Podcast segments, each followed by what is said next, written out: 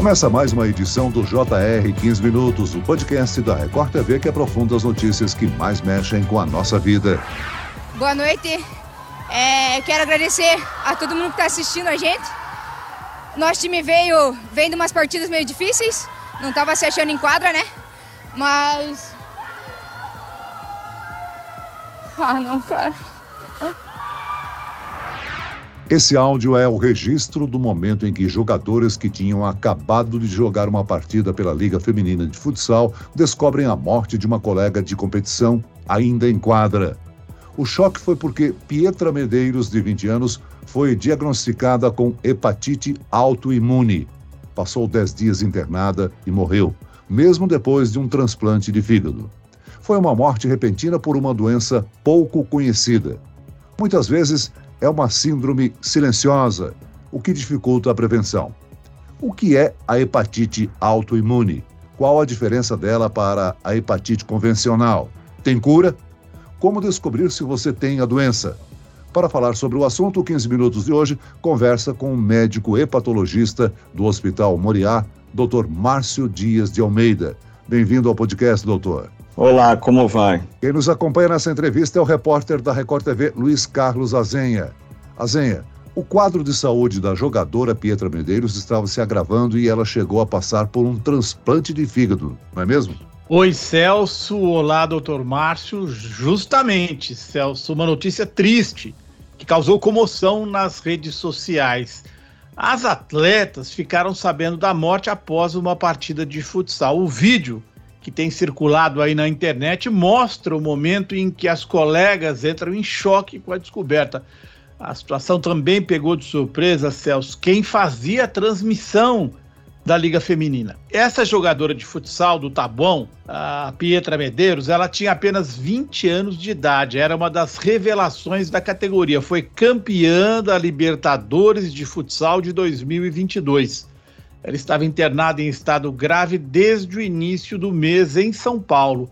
Morreu no sábado, no 20 de agosto, após as complicações provocadas pela hepatite autoimune, como você explicou. Ela até chegou a realizar um transplante de fígado na última semana, Celso. Doutor Márcio, todas as hepatites são inflamações no fígado, mas quais são as principais características da hepatite autoimune, que até então era desconhecida por muitos? Então, a hepatite autoimune é, um, é uma hepatite diferente. Ela atinge mais jovens, preferencialmente mulheres. A proporção é de seis mulheres para cada homem afetado. Não tem um agente específico, não é um vírus é o organismo que acaba fabricando anticorpos e outras substâncias que atacam o próprio fígado.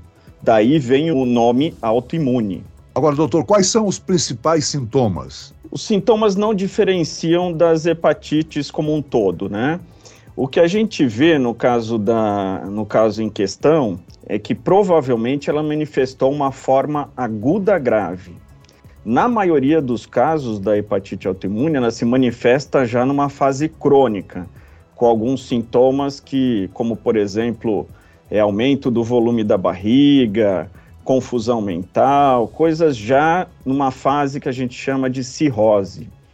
Mas neste caso, ela provavelmente manifestou de uma forma aguda, que é uma destruição maciça do fígado, e a paciente acaba tendo inicialmente quadro de alteração da, da dinâmica, né? ela fica mais adinâmica, ela pode ficar e, e, deve ter ficado ictérica, amarela, como o amarelo do olho da pele, e um pouquinho mais à frente, numa fase um pouquinho mais avançada, confusão mental. Por isso, os colegas que, que atenderam o caso indicaram o transplante. Doutor, segundo o Instituto Brasileiro do Fígado, a doença é mais frequente em mulheres jovens, como o senhor inclusive acabou de dizer.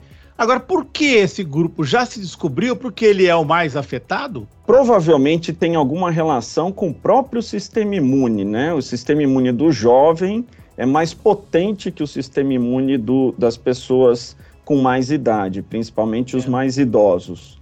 Então, talvez isso tenha alguma relação. A gente ainda não tem clareza de, de, de como funciona isso dentro do organismo, mas acredita-se que a gente, que as pessoas tenham uma, uma predisposição genética e algum fator desencadeante, que pode ser realmente uma infecção viral, uma infecção bacteriana, ou mesmo um fator ambiental, o uso de algum medicamento, desencadeia, ele starta o processo, né, inicia o processo. O doutor, o senhor falou que o sistema autoimune é mais forte dos jovens. No caso, as crianças, então, também podem ser atingidas ou elas ainda não têm amadurecido esse sistema autoimune? Também podem ser atingidas. Inclusive, essa hepatite autoimune é dividida em subtipos, são três principais.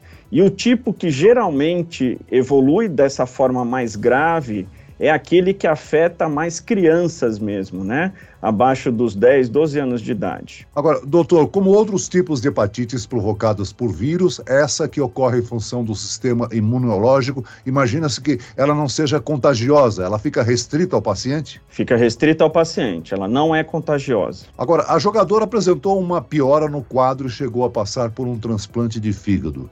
Qual é a maior complicação associada à hepatite autoimune? O diagnóstico precoce, por exemplo, pode ajudar o paciente a evitar possíveis transplantes? Sem dúvida. Como a maioria das doenças, né? Como quanto mais cedo você diagnosticar, mais fácil é você tratar e também evitar evolução para as formas graves. Na maioria dos casos, o que a gente descobre é por exames de, de rotina. O paciente vai fazer um exame ou de check-up ou algum ou buscando algum outro diagnóstico ou esclarecimento de algum outro sintoma e vê alterações do fígado. Aí se aprofunda para ver qual é a causa disso e diagnostica a hepatite autoimune. Se você iniciar nessa fase que ainda a gente chama de assintomática ou pré-sintomática, o prognóstico é excelente. Você consegue controlar, na grande maioria dos casos, com medicações que baixam a, atividade do sistema imune, como corticosteroides e outros imunossupressores. Doutor, a cura para essa inflamação ou é algo com o qual a gente vai conviver? Como convive com diabetes, etc e tal? E, e mais para frente ela sempre se agrava, levando à necessidade de um transplante ou não necessariamente? Não necessariamente evolui para o transplante. Justamente se você consegue é, o diagnóstico e o controle da doença numa fase inicial, ela não evolui para o transplante. Muitas vezes o diagnóstico é tardio, ou seja na forma aguda, como foi no caso da Pietra, seja na forma crônica, na cirrose. E ela é uma doença que a gente não fala em cura, a gente fala em remissão. Nós inicialmente tratamos o paciente durante um período variável aí de 18, 24 meses, tentamos reduzir a medicação. De, depois desse período, tem que fazer uma biópsia do fígado para ver se a doença se encontra em remissão. E nessa retirada da medicação, a gente observa como é que evoluem os exames do fígado. Na maioria das vezes, principalmente quando você faz isso no, depois do primeiro ciclo de tratamento, a doença volta a ativar. Aí a gente volta com a medicação e mantém durante um período um pouquinho mais prolongado. Então a gente não fala em cura, a gente fala em remissão. Agora, doutor Márcio, qual é o exame que aponta hepatite autoimune? Não existe um exame específico. O que a gente tem é um sistema de score, ou seja, a gente vai dando pontos para um monte de características clínicas, laboratoriais e histológicas na biópsia, né? Então, por exemplo, mulher ganha ponto, homem não ganha ponto. É, dependendo da idade, ganha ponto. Dependendo dos achados laboratoriais, como por exemplo, a maioria dos casos apresenta positividade de algum anticorpo específico, ou muitas vezes não tão específico assim, como o, o famoso anticorpo antinúcleo ou FAN. Então, isto vai dando pontuação e aí você, no final, soma esses pontos todos e chega a um diagnóstico provável, um diagnóstico definitivo ou um diagnóstico improvável. Doutor, os pais, obviamente, nós temos muitos ouvintes que são pais e mães e certamente eles ficam com mais essa preocupação porque cabe a eles averiguar a saúde dos filhos. Qual é um indicador maior de que uma criança pode ter esse problema para que um pai ou uma mãe preste atenção? Clinicamente, ou seja, você olhando o seu filho, é, Em algumas fases você pode perceber que o olho fica um pouquinho mais amarelo, a criança fica um pouquinho mais cansada, mas esses sintomas eles são comuns a muitas doenças, né? Principalmente quando a criança fica mais de baixo astral, mais quietinha, tal. Qualquer doença viral, por exemplo, uma, uma simples gripe pode levar. É, o mais é, claro é que precisa manter aí a, a, o acompanhamento de puericultura né, com o seu pediatra e, eventualmente, quando ele desconfia de alguma coisa, ele vai fazer exames laboratoriais. Uma outra característica que nesta doença é mais comum do que nas outras causas de hepatite é a dor nas juntas, dor articular.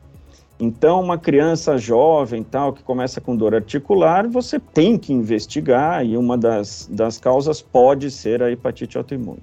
Agora, doutor Márcio, a rotina de um portador da hepatite autoimune é diferente? Por exemplo, a Pietra Medeiros era uma atleta. O exercício físico influencia positivamente na saúde ou existem restrições? Não, não existem restrições quanto à atividade física, a não ser em fases muito avançadas, né? Quando o paciente tem, por exemplo, hipertensão portal, uma cirrose, já que a gente depende de alguns, de alguns indicadores para liberar ou não exercício, mas numa fase inicial, ela é uma pessoa que tem todas as funções normais, pode ser atleta, a única coisa é que ela, além de, de, do comparecimento ao consultório do seu hepatologista com uma certa frequência, ela vai precisar tomar remédios provavelmente por um longo período. No atleta, isso também tem a ver com, com doping, né? Então, acho que o corticóide, inclusive, é uma das coisas que acabam entrando no considerado doping. Né? Historicamente, a hepatite autoimune é uma doença recente nas pessoas? Não, ela é uma doença já bem antiga. Ela tem uma. É que ela é uma doença que a gente chama de rara, apesar de não ser tão rara assim. É, Para você ter uma ideia, hoje aqui no nosso meio, aproximadamente 5 a 10% dos casos, dependendo do grupo, é, que são submetidos a transplante, são submetidos por esta doença. E a prevalência aí é de 16, 17 mais ou menos habitantes para cada 100 mil.